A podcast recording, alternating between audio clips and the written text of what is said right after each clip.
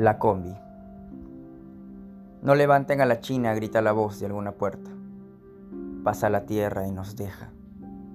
La china insulta con voz en cuello. La china no contempla mi vergüenza. Mi hermana llora.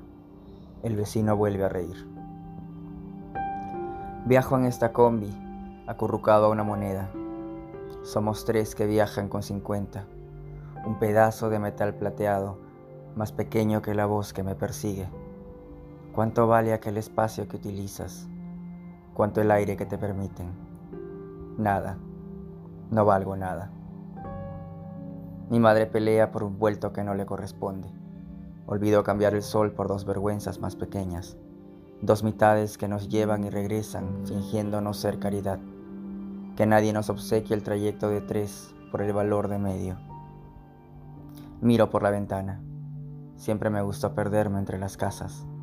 Acomode a sus hijos, repite el cobrador. Me aferro a la palabra que brota de la china, a la moneda que me entrega para pagar.